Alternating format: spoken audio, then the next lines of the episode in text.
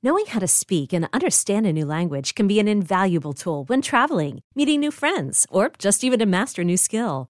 But it's not always simple when you're bogged down by textbooks and structure classes. That's why so many people trust Rosetta Stone. Rosetta Stone is the most trusted language learning program, available on desktop or as an app. It truly immerses you in the language you want to learn, like Spanish, French, Italian, Chinese, and more. You won't just be studying English translations. The Rosetta Stone intuitive process helps you pick up a language naturally, first with words, then phrases, then sentences. Don't put off learning that language. There's no better time than right now to get started. For a very limited time, listeners can get Rosetta Stone's lifetime membership for 50% off. Visit rosettastone.com slash rs10. That's 50% off unlimited access to 25 language courses for the rest of your life. Redeem your 50% off at rosettastone.com slash rs10 today.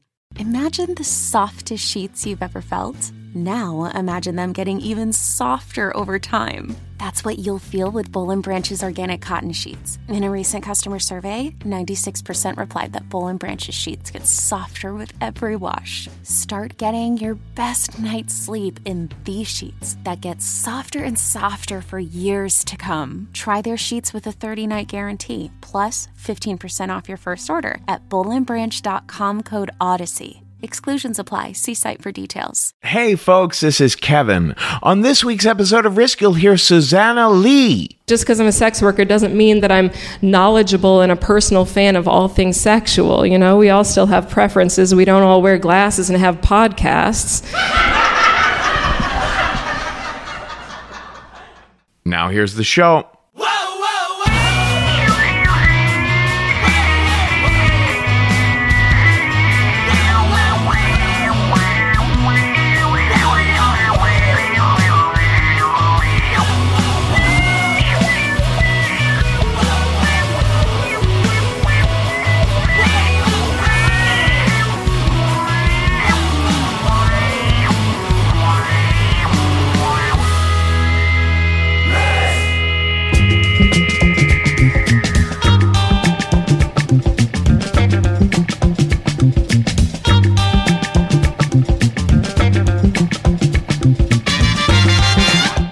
Kids. This is Risk, the show where people tell true stories they never thought they'd dare to share.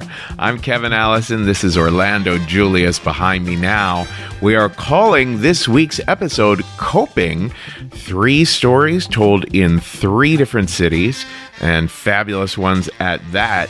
Now, don't forget, I, I want you to pause a moment here and think do you, do you, dear Risk listener, know anyone who has a really good scary story? A ghost story, a story about running away from a knife wielding maniac, a psychological thriller, sort of mystery story, anything that, you know, kind of feels a little bit like it's in the horror movie vein. We are looking for scary stories for our Halloween episode this year. And so think does your mom have a good story along those lines? Does your you know, junior year of high school English teacher. it really, we, we, we really do have to like make people now hold on, stop, and think. Who do you want to introduce us to we can give them all they need to know as to how to tell that story. They can reach out to me personally at kevin at risk-show.com, or they can just go to the submissions page at risk-show.com slash submissions and watch the video there that tells how to pitch us and all. Yeah, get those scary story pitches to us from anyone in your life that you can think of who you're like, oh my God, yeah, my ex girlfriend has an incredible thing that happened to her once. That sort of thing. We are at risk-show.com slash submissions. Now, in a little bit, we're going to hear a story from Avery Williams. We've been wanting to get this story on the show for the longest time, so it's it's awesome that we finally are. Eh, but before that, another story we've been trying to get on the show for the longest time. We're going to hear now from Susanna Lee, who you can find at susannalee.com. This is a story that she shared at the Risk Live show in Los Angeles. Susanna Lee here with a story we call The Battles.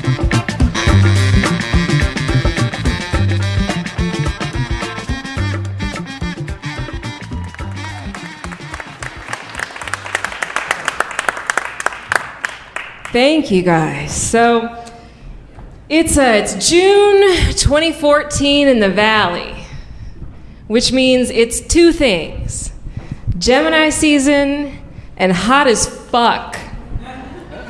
On a Tuesday night, I'm at my job as a private dancer, which is uh, not actually the job I moved out here for, but um, it was uh, better than anything else I could get without a bachelor's degree. See, I came out here to LA from Kansas City in hopes of taking my stand up career further than what had seemed possible for good old foul mouth tattooed me uh, back in the Bible Belt. Uh, but I couldn't find a pants on day job that would still allow me the freedom and flexibility to travel for shows.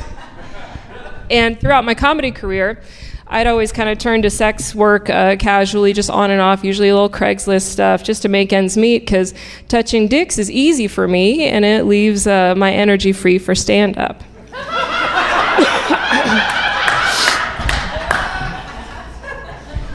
know yourself, you know?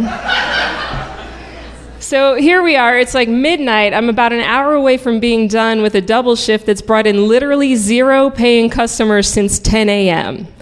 It's my second double in a row, and yesterday was slow too, but it was like two hand jobs and a foot fucker slow, not like zero dick through the door slow like today. Now, it's been uh, very slow a lot lately because the owner decided to stop advertising to save money, and the sex just isn't selling itself because no one knows it's there. I mean, except for the guys that have been coming in for years, or maybe the ones that like happen to read the sign as they drive past. Uh, he also won't fix the air conditioning. So, this one story cement building is holding heat like an oven. The bright spot of the day, though, is that I got to work with Alita, who I love because she always brings wine to share, and she'll tell me these like wild stories from her military days. Uh, now, she's uh, just opened our third bottle, but I'm still nursing my second cup because drinking red wine in the heat fucking sucks. And also, to be honest, I was still hungover from the night before. So I was coming to the terms with uh, the probability of having a zero dollar day when the signal light in the dressing room came on, meaning there's a potential customer in the lobby. So I fluff up and I go out to greet him. And there's a dude out there waiting, and he looks just like all the rest of them, you know, just a polo shirt and khakis, boring as fuck, and just dripping with shame. My favorite. So I put on my flirty face and I say, Hi there, you want to come back and have some fun? And he drops his eyes really nervously and he's like, Um, yeah, but uh, I want to try something kind of weird. Aww. he thinks he wants to try something weird. Here's the thing everybody thinks they're into something weird, and the truth of it is, none of it shocks me anymore. You know? Like, I had a guy look inside me with a flashlight for 20 minutes once, just, just looking around like he lost something, you know? I made a nail appointment while giving a golden shower. my point is just like my eyebrows just don't raise incredulously anymore, you know? So you say you want to try something weird, you need to know your fucking audience.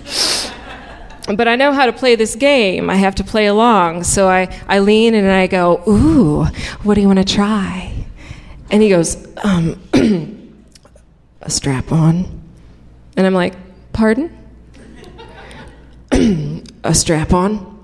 And I'm like, okay, well, you buy it, we'll try it. And I direct him to the porn store that's in the front of the place. Now, the thing is, usually when you tell somebody that they have to buy an accessory for their kink, they leave. And it's not out of anger, it's just out of cheapness.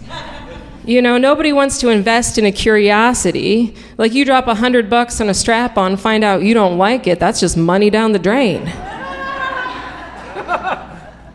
So that's what I've come to expect. So when I direct him out there, I went back to the dressing room and get comfortable again. And then I was real shocked when the signal light comes back on. Oh shit, this guy's calling my bluff. See, here's the thing I'd never done that before.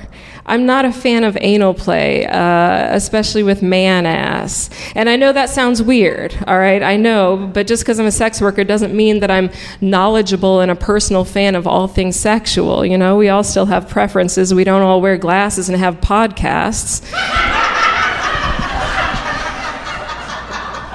Some of us just give a good hand job and don't like waiting tables, you know? And I don't judge anyone for liking it. I mean, like, please, please like it. You can have my share. It's just not for me. But like I said, it's been slow and I can't pass up the chance at any money, so here we go. I go back out there. He's standing there and he's holding this brown paper bag and he shoves it at me like he can't get it out of his hands fast enough. And I, I take him back to my room and I, I say, I'm going to give you a couple minutes to get comfortable. And I leave the bag there. And then I go back into the dressing room and I freak the fuck out.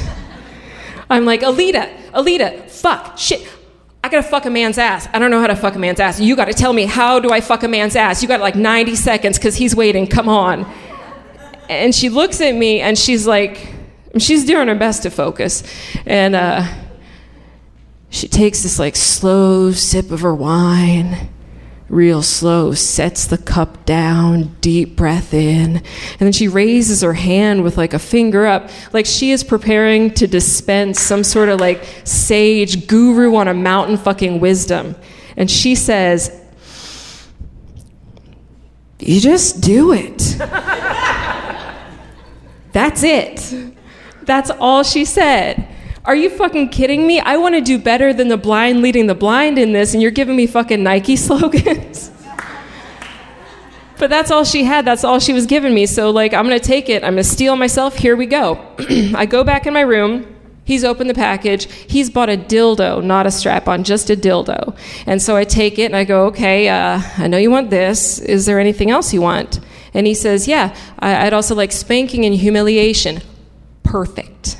See, I'm a quick thinker. So I put these three things together in my head and I come up with a plan where I'm going to have him suck on the dildo while I spank his ass and tell him what a little bitch he is for loving it. All right, in my mind, he's going to be so overcome by the whole sensory overload of the experience, he's not even going to notice when I don't fuck his ass. Yeah. All right, that's the plan I come up with, and that's the plan I put into effect, and that's the plan that worked beautifully for like uh, three minutes and he's doing it, and I'm doing it, and we're doing it, and all of a sudden he looks up at me with those big puppy dog eyes, and he says, Are you going to use it on me? Do you want me to? Yeah. Okay. So now I have him. Uh, I have him down on the ground in um, sort of a, a child's pose for those of you yogis in the room. Namaste. So I, I, kneel down and I grab the dildo. And I, I don't, I don't want to look where, what I'm doing. I don't, I don't want to, you know, be, I'm looking off into the distance, which in this small red light room isn't far. I'm basically just like looking at the corner. And I'm fumbling around back there. And the dildo is like this kind of a sticky rubber dildo and his, his man ass is, is very natural, very hairy. And so it's not working out well. Like everything is just like tangly and fucking uncomfortable. And I can't get it to work and I'm getting really frustrated. and then I remembered anal play, you need lube. So I grabbed this bottle of lube and from like six, maybe eight inches above, I just like squeeze half of it down his ass crack. It was like a dry riverbed receiving the rain.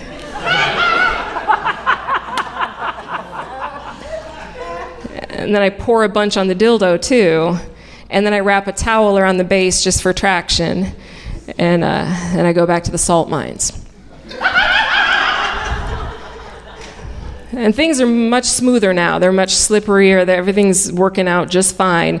And I find the target, and I just sort of push gently, like I'm softly like knocking on a door Just tap, tap, tap, tap, tap, tap, tap, tap. And then the head pops in. And so I take that as my green light to do what Alita said, and I just fucking did it. Oh, all the way in. I put shoulder into it. this man made a noise that was closer to the word whimper than anything else I've ever heard in my life.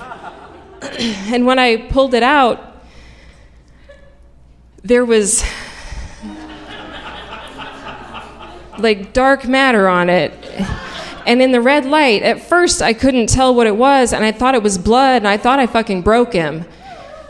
And then, then the smell hit me, and the heat, and the humidity, and my hangover, and I stand up real quick, and I'm like reeling, and I and I'm just, I'm just like, I'm just, I'm just trying not to puke, and I'm trying to figure out what to do. And if this guy would have looked up at his like paid professional, he would have seen me doing an impression of Macaulay Culkin in Home Alone. You know, just eyes wide, hands on face. Oh no. And I'm looking around, I'm looking for something to fix the situation, but I don't know what that's going to be because there's nothing in here. There's no like time machine, you know? DeLorean with a flux capacitor. There's none of that shit. There's no way to go back in time and like not drop out of college and pursue a career in the arts.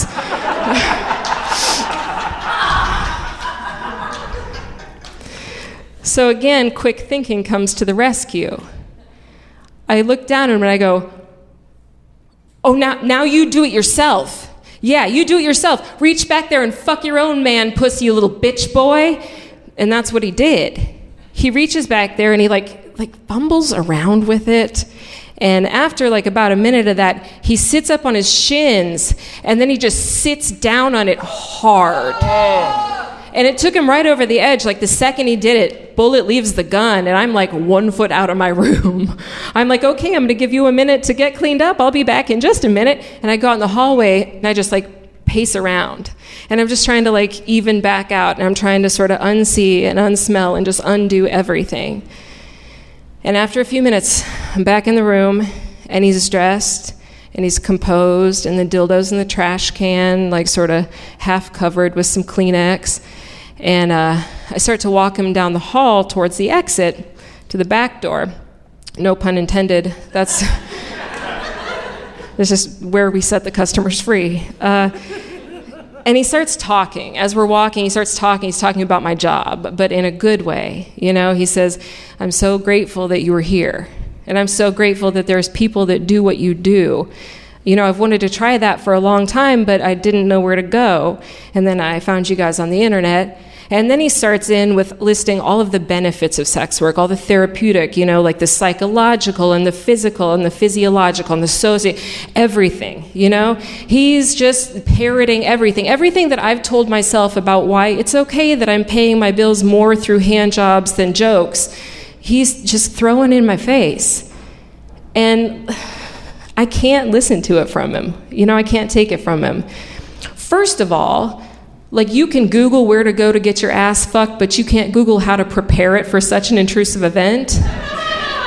and secondly, maybe you're real aware and progressive, you know? Like maybe you're the fucking fully enlightened Buddha himself, but I can't pat him on the back for it because he gets to go back to a nice house and a salaried job and a family that'll take care of him when he's old and demented. And I've been here hot and tired for 14 hours. And now I get to go back to my room and clean his shit out of the carpet. So I'm sorry to sound cold, but I am fresh out of pats on the back. We get to the door, and he turns to me, and we stare at each other for a minute, and then he says, Well, I guess I can check that off my bucket list. And I say, Yeah, buddy, me too. Hold my hand up for a high five. I walk back to the dressing room, and Alita's packing her stuff up. She's hit her wall. She's done. She's going to leave early. So after a few minutes, I walk her back to the exit, too. And when I open the door, his minivan is still there with him inside. Hands, you know, around his face. He's crying over the steering wheel. And I just stood there watching him. And I watched him. I watched him as Alita got in her car. I watched him as she drove away. And I'm just watching him. I'm just staring at him. And I feel this like little bit of compassion trying to break through my annoyance and exhaustion because he came in intending to get rid of a curiosity and he's leaving now with a new burden. And I know how that feels. So I get back to the dressing room, I sit down. And I remember this quote that I heard once about how we should be kind to everyone we meet because everyone's fighting a battle you know nothing about. And how I felt the truth of that statement right then was staggering. I mean, everybody's fighting a battle because everything is a battle. You know, maybe against desires we don't want to have because of how they're going to fuck up our calm, safe life or, or maybe you know a battle for the faith and energy to keep on pushing the boulder of an artistic career back up the hill. It's rolled down time and time again. I mean there's literally like a million battles you could be fighting. But sitting around pondering them is not going to get me out of there and to a 1 a.m open mic down the street. So i shook it off grabbed the disinfectant spray and a couple towels and headed back into my room to keep fighting another of my own. Thank you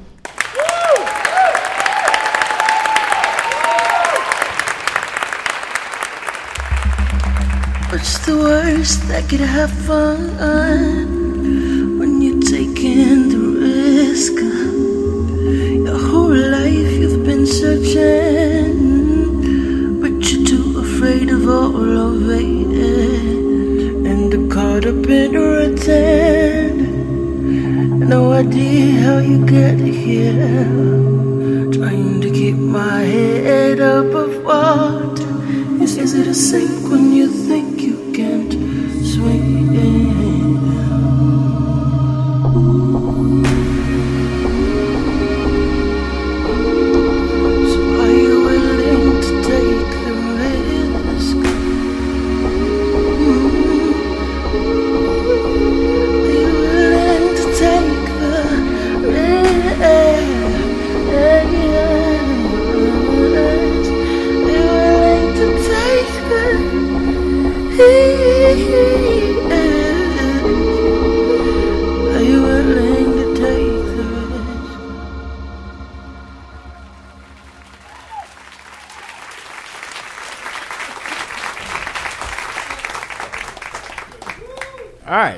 it's 2009. Uh, we had a different president. Um, I'm sitting on a red chair, red leather couch. Um, you can tell it used to be comfortable, uh, but it's way past its prime. It's got bruises, it's been beat up, and I've got some notes on my lap. I've got my book bag on my back, and I've got my suitcase at my feet. And I'm sitting in an airport in the middle of Pennsylvania, and I'm on my way to an interview. I'm a second year engineering student at Penn State. I've been trying to get an internship for a long time, mostly because I need some money. I'm broke. And this is a big step. This interview is going to be big for me. And I'm also excited because I'm an introvert and plane rides are pretty awesome for me because your phone doesn't work. No one's going to call you. You don't have to worry about being early or late. You're just, whenever the plane gets me there, that's when I get there. So it's, it's a good time for me to recharge. And so I get on the plane. Everything goes great. I'm getting off. I'm feeling good. And my first job is to try to find these other students who are interviewing with me. And so I find them, great group. It's about six kids. First thing I notice, only black guy there, right? Only black person there. It's cool. Penn State's not very diverse. It's not a surprise. Engineering is even less diverse if you're not familiar. Um, so you kind of get used to being the only person in the room, right? You kind of get used to, oh, make your own groups, pair up and do this, and kind of you're just kind of there in the middle, like nobody wants to be on my team. Sad story. Um, you kind of get used to like the offhanded comments, which you're like, was that racist or was that just like, like, I don't really know why we get Martin Luther King Day off. It's not really that big of a deal. And you're just kind of like. So anyway, you get used to that stuff. You learn to deal with it in your own way. But otherwise, like I said, we meet this group. They're a great group of kids. We meet up with the representative of the company, and we load up into this 15 passenger van. And we're about to drive from Memphis, about two hours into the middle of Arkansas, and that's where the place is that we're going to interview. So we get in the sun's setting so the first thing i notice is i'm sitting in the back and i'm kind of looking out the window and i can tell that it's flat but i can't see anything. And so it's kind of this this dark void that is just beyond the window. It's interesting to me because I'm like I've never been to Arkansas, and I, I may not ever come back, honestly. But I can't I can't see anything, right? I don't I don't know what's out there. So we drive the two hours, we get there, and being college students, everybody kind of hops out the van. They're like, oh, it's only ten, we can't go to sleep now. We gotta like do college stuff, whatever that is. And so they're like we'll just kind of hit the bar and then we'll park by the pool. It was a nice pool. They'd kind of really spare no expense for all of us to come out there. And it was kind of strange that this hotel was this nice in the middle of like nowhere. Like, why is this even here? But again, introvert. I'm kind of like, dude, I need to like read a book or just kind of sit and meditate or do whatever.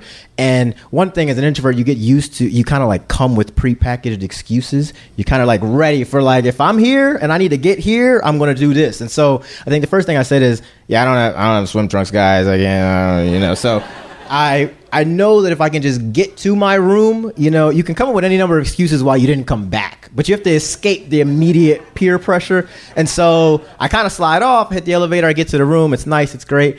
But my balcony is really close to the pool, and so I can kind of hear the sound of like college banter, fun. They're like, oh, oh splash, oh, oh, beer. Like, I'm like, okay, it actually does kind of sound like they're having a good time. And I don't know what happened to me, but I decide, all right, I'm gonna go down. Right. Thing is, I don't actually have swim trunks, so that was a real problem I had to solve. Um, but I, I'm a huge Batman fan. I had this pair of lucky Batman boxers that I was kind of like, ah, like in a pinch, this could work. Um, but I did say boxers, not trunks, right? So these didn't have a button. So there was a risk inherent, right, in even just going down there. But I go down, everything's great. We, we were down there for hours, long after the pool had closed. Um, and we actually had a great time. We actually bonded. It was great. Um, eventually, we call it. We go upstairs. We all kind of get rest, and we meet early in the morning. We get in our same white van. We drive about 20 minutes now to this plant. And again, we're driving middle of nowhere. It's like it's almost like where is the destination? Like where are you driving us to? And kind of out of nowhere, kind of like erupts from the ground this little building kind of in the distance. And as we get bigger, as we get closer, it gets bigger. And eventually it's this massive, huge, huge, huge, huge plant. And we go through the security gate they gave us all this PPE, all this uh, safety equipment, hard hat, hard toed shoes, ear protection, eye protection, all the all the protections, right? And we get out of the van, and the first thing I notice is there's like this roar, like this like rumble, kind of like if you ever stood next to a train as it passes, that just feeling of like the whole ground is shaking. And we're like, why? There's no trains, right? We can see everywhere. There's no train.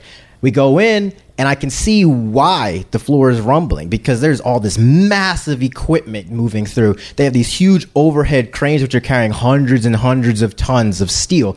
And if you can imagine what a steel mill looks like, that's what this is. This is an actual steel mill. We make steel here. And so the air has this like, it, it's heavy it, with whatever. I don't know what's in it. It's hot, it's heavy, it's thick and it has this totally different texture than any place I've ever been. They've got these huge, like I said, these huge things moving throughout. They've got this thing that they call an electric arc furnace, which you should Google because it's super crazy. It's like a tea kettle, right? That's the size of a house. And they're dumping scrap steel into it and conducting it and doing all this cool stuff in the background that makes it melt. It's kind of crazy. Now, all this cool stuff is happening. I know I'm not going to work here. Um, I'm an aerospace engineer. My job is making things fly really fast, really far. I don't really need to be here, but it's nice to be wanted, right? It's nice to be invited. And so we go through and we do the interviews and all that kind of stuff is great. We do the pleasantries. And then we head back to the hotel so we can pack and we're going to head out early in the morning. Now, we get back in our van. We've got the same two hour ride. Now, the difference is that the sun is up. We can see all the stuff that we couldn't see on the way in. As we're going through, it's literally, guys, it's nothing but corn and cotton. Sorry, ooh, I just spoiled it. It's corn and wheat. Pretend like you didn't know that part. so we're driving, we're driving, we're driving. Everybody's kind of just talking, talking, talking, talking, talking. And we kind of see this new crop that you guys don't know what it is. And it's got a gray stem. And at the top, it has like a pillow kind of top. And I'm from Philly, right? I, I, we, I don't know what crops are. And I just remember thinking to myself, this must be where they make all the food in the world. Like, because this is, because I mean, as far as you can see, there's nothing behind the corn, right? It's just more corn back there. And I'm kind of wondering what is this gray thing that looks like a dandelion? It's kind of strange. And eventually somebody in the van speaks what I'm thinking, which is, what is this? Like, what is that? It kind of looks like, and somebody goes, is that cotton?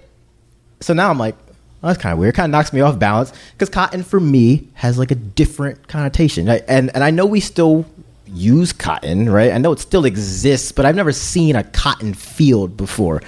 I'm kind of like, again, I'm in my head. I'm like, oh, this is kind of weird. I'm glad I got a three hour plane ride to kind of like internalize this and figure out how I feel. But then the next thing somebody says is, can we pick some? So now, now I'm like, oh no, like, I, so I, I withdraw, right? I, I withdraw. It's kind of like in the movies where like the main character they just kind of like zoom out and they're just by themselves. So now I'm miles away from anybody else, and I'm just like, holy shit, like that that just happened. Somebody said that, and before I know it, you know, I feel the rumble strips of hmm hmm, and then we're we're off to the side of the road. The doors fly open. Everybody goes flying out the door, and I'm just like, dude, no. Like, I'm gonna, I'm gonna. So this is introvert's worst nightmare is when you have to react to something that you haven't had a chance to internalize. So you're just kind of like, oh shit. And then on top of that, you're the only black person, so now you're the spokesman for all black people, right? So I'm kind of sitting in the back of the van, like, dude, maybe if I just like stay still, no one will see me. They'll get back in. It'll be great.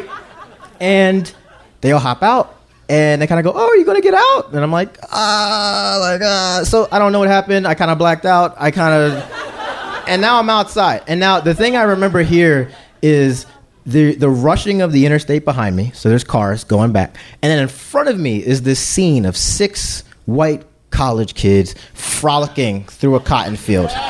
And I'm hearing them say things like, "Oh my god, it's really sharp." It's like it's sharp. It's not. It's it's painful. Oh, can you get it? It's stuck on my shirt. And I'm just like, "Yo, this is like a real thing that is happening." And the most vivid part of this is my friend, not her real name Mary, to this day, she's one of the, the one of the most thoughtful, nice, sweet people that I've ever met in my life. And she has this beaming smile that's brighter than almost anybody that I've ever met, except my wife. And she comes up to me with, with the smile and goes, Do you want to pick any? And so I'm like, so I have this moment kind of like in Lion King where Mufasa's in the clouds, and he's, and so all my ancestors are like, dude, I, you better, and I'm like, guys, guys, guys, guys, I got it, I got it. I'm like, are you fucking kidding me? Are you serious? Like, are you, are you actually serious right now? Are we having this conversation? Right? Do you understand that my ancestors were literally kidnapped? brought on a boat, the ones that survived, right, and had to pick this from sun up to sundown, not of their choosing. After they got out of that, they had to deal with Jim Crow for a couple years, and then they had to deal with the civil rights movement. All this so they could get an education and make some money so that I could get an education and never have to pick cotton in a field ever again, right? And so here you are in 2009, right? Different president. 2009, you're asking me if I want to pick any cotton. Now, here's the thing. Here's the thing. I didn't actually say any of this. All right? This is just this is just in my head. I'm like, mm, okay. I think what actually came out was like, ah, like mm, I'm good. Like I'm good. I think I'm actually good. She turned around. She went frolicking back into the field. It was great. I'm standing there. She's like, "Can you take a picture of us?" And so I take a picture of them, which to this day, the most ironic picture I've ever taken, which is like six white people holding cotton.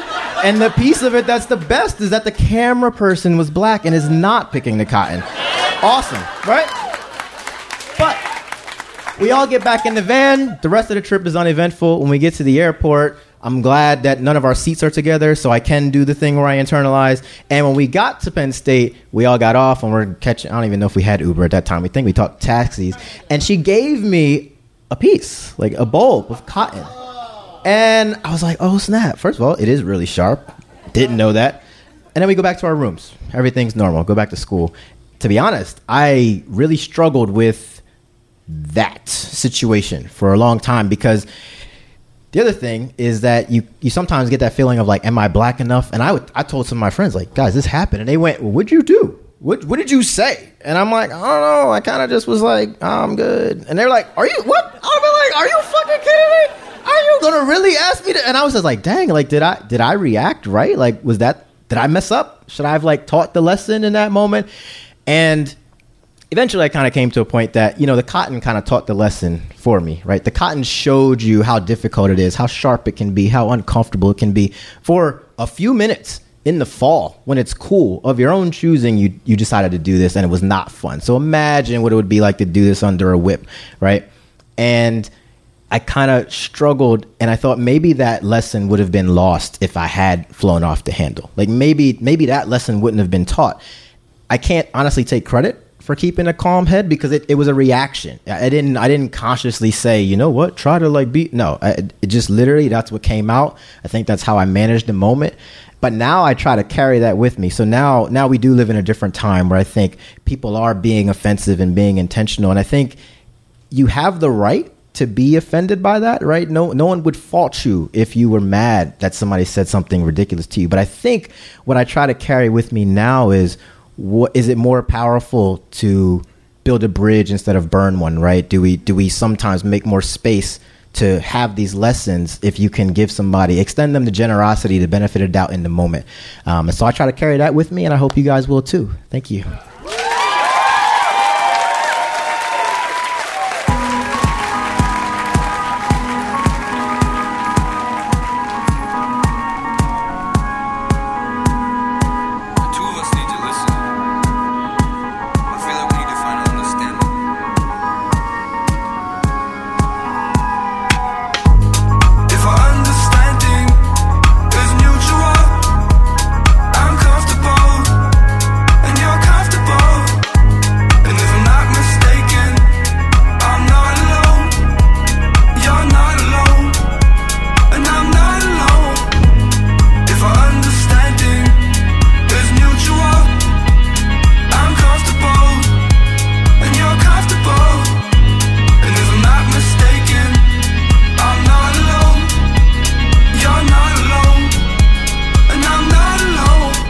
This is Risk. This is Agoria behind me now, and we just heard from Avery Williams. You can find Avery on Instagram at rejected underscore stone. Now, before that, we heard a little interstitial, a song that was written for us and performed for us by an artist called Jozem. You can find him at iamjozem.com. That's J O Z E M. You know, if you remember Risk in our first year or two, independent musicians would write little songs about a minute long that included the word risk in them. And we would feature them here or there. We still welcome that. It's just been years since anyone's actually sent one in. So you know where to reach me. I'm at kevin at risk-show.com. Our final story on this week's episode is a very special one. A young gal a uh, fan of the show reached out to us, pitched us a story. We were so moved by it that we invited her to come to New York City to tell it. And she just did such a fabulous job for someone who had never done anything like this before. So here is Rosie May with a story we call The Check.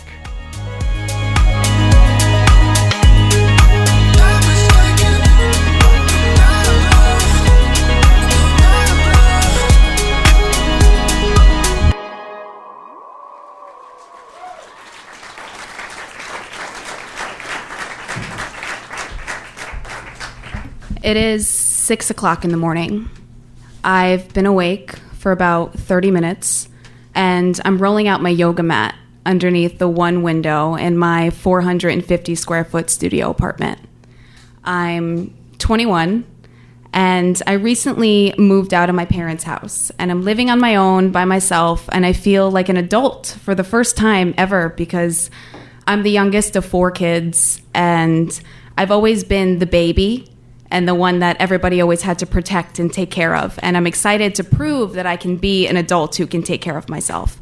And part of that is this new routine that I've adopted of doing yoga every morning.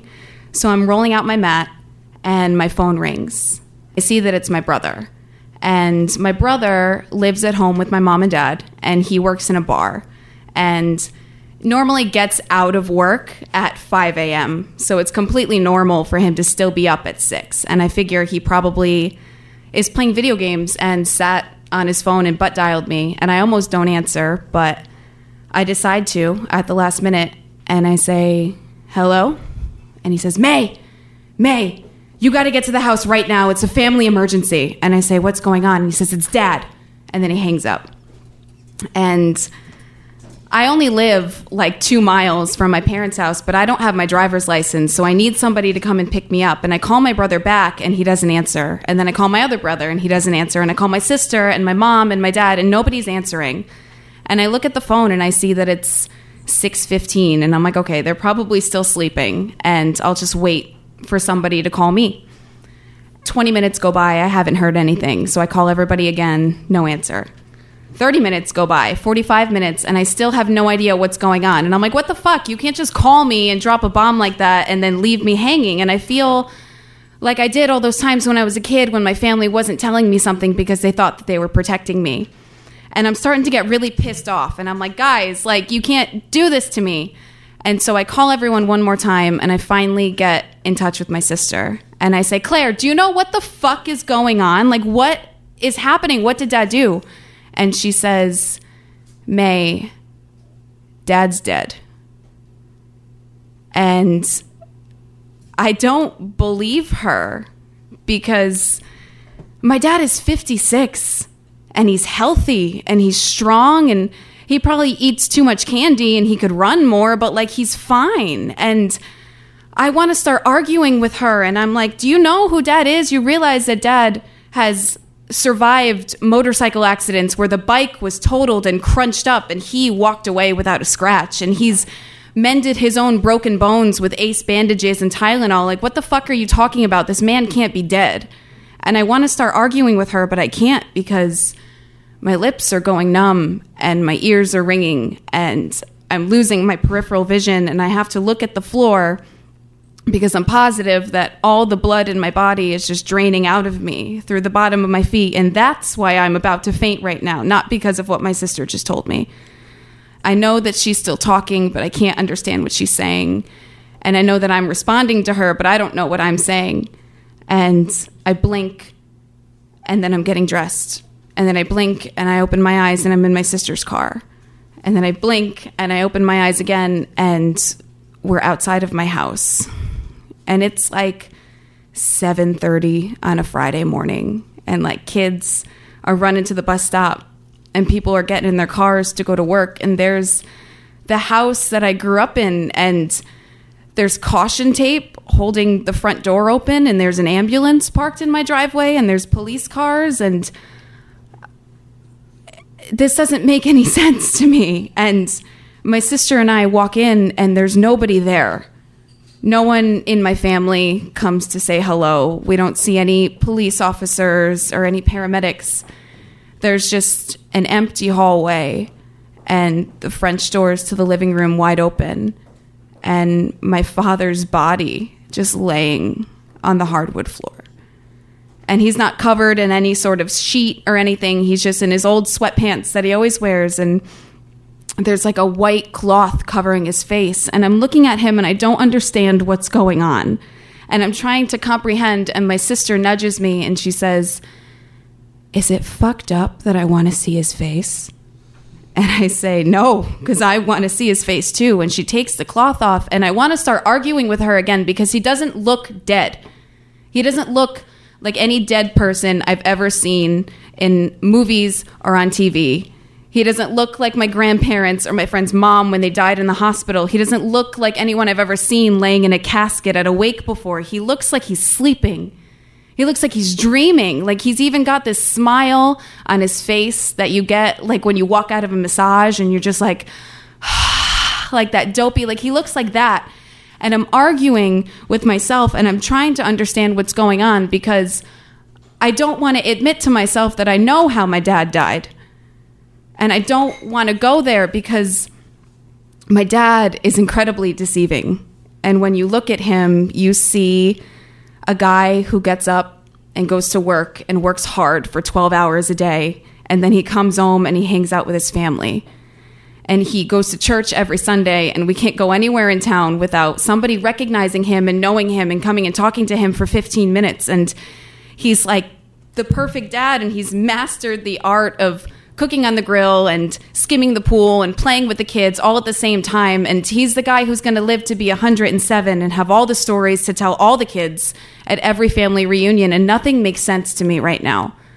But I'm looking at that smile on my dad's face.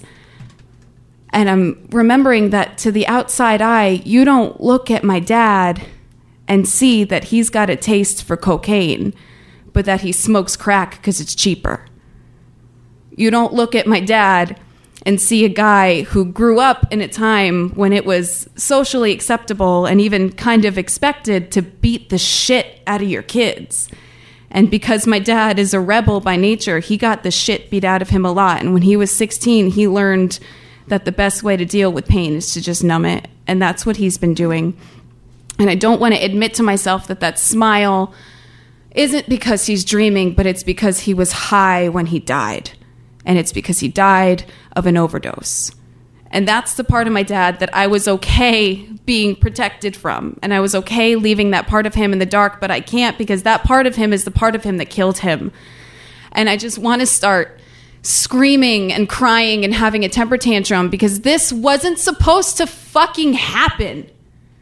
But I can't do that because a paramedic walks in and he takes me and my sister into the kitchen, and there's my mom and my brothers.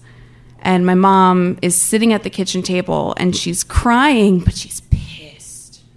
And she's like, How the fuck could he do this? That stupid motherfucker. How the fuck could he do this to our family? How could he do this to me? How could he do this to his children? Flashback six months. It's April, and I haven't moved out yet. I'm still living at home, and my dad comes home from work one day and announces that there's been a lawsuit filed against his company. And all of the employees that haven't gotten paid overtime or certain compensations for like five years are going to get one big back paycheck. And it's going to be a huge amount of money. And my dad's department is set to receive their checks in August.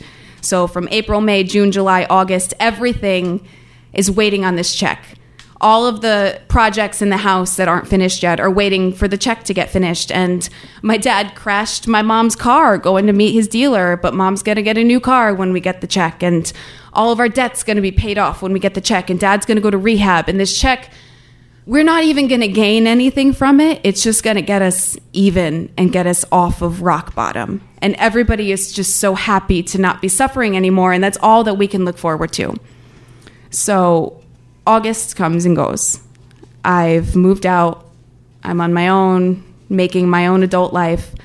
I call my mom one day and I ask if she wants to go to BJ's with me, and she says yes. And we go.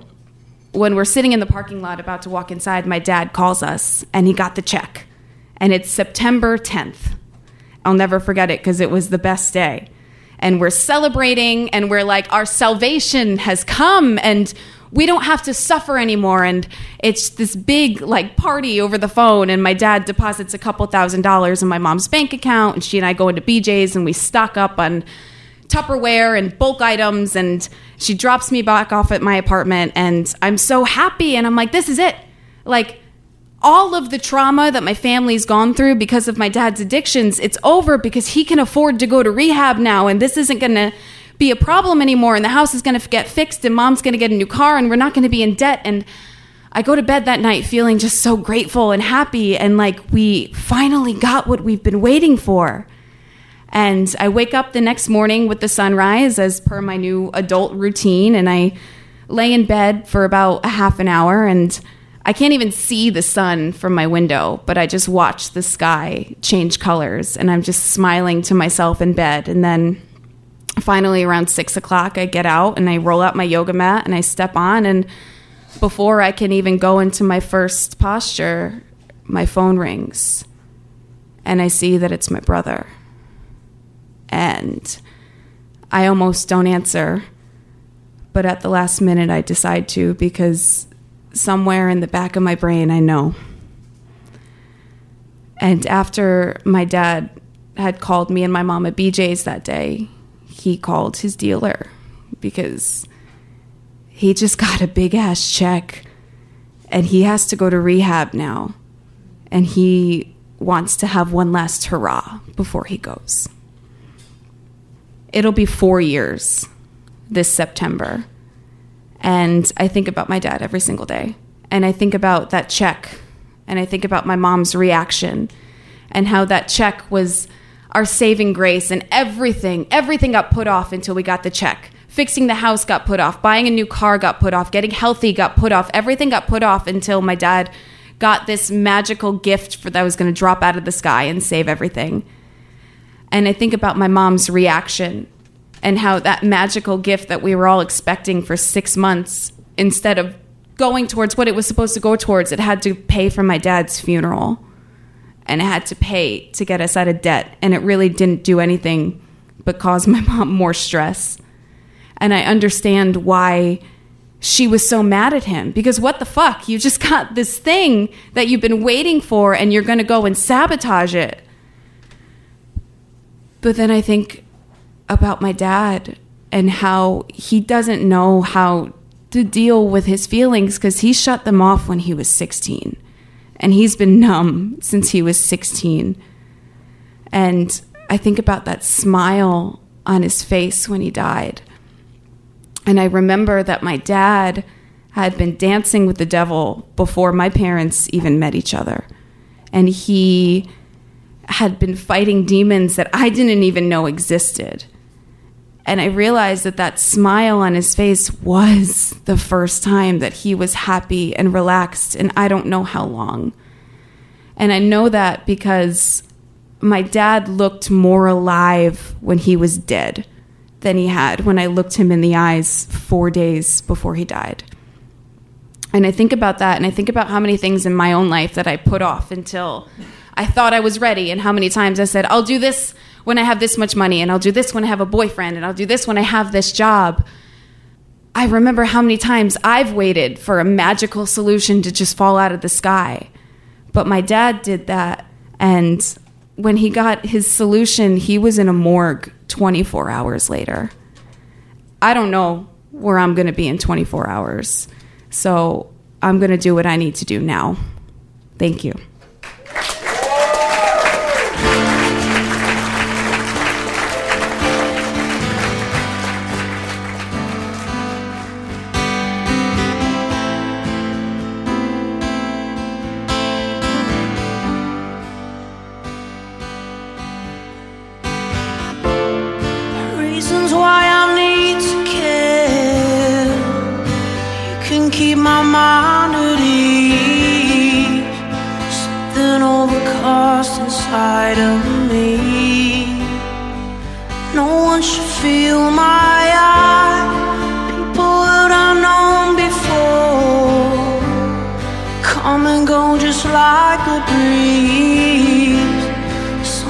Think they're right in front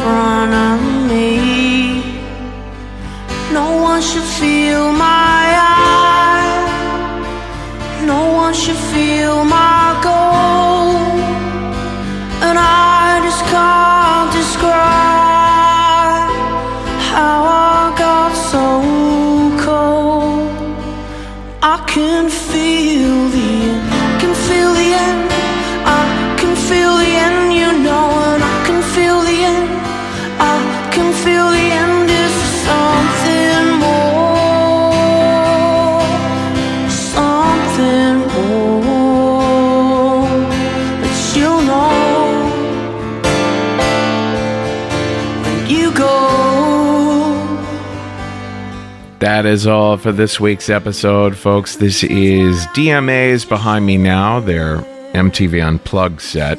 And we just heard from Rosie May. Don't forget if you want to learn about storytelling, we teach all kinds of workshops, one on one training, and corporate workshops at thestorystudio.org. You can get 15% off some of those in person workshops if you just use the offer code RISK, and you can get gift certificates at thestorystudio.org to give the gift of storytelling training to someone else. Also, you can always find information about where Risk is appearing live next at risk-show.com slash tour. Folks, today's the day. Take a risk.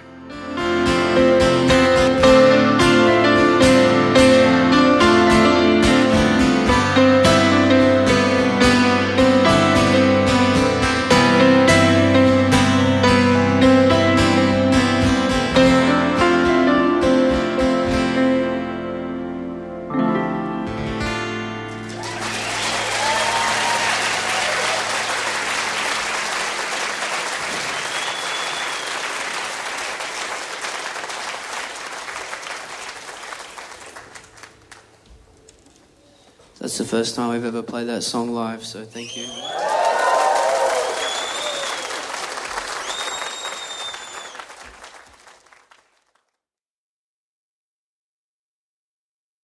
I made a nail appointment while giving a golden shower.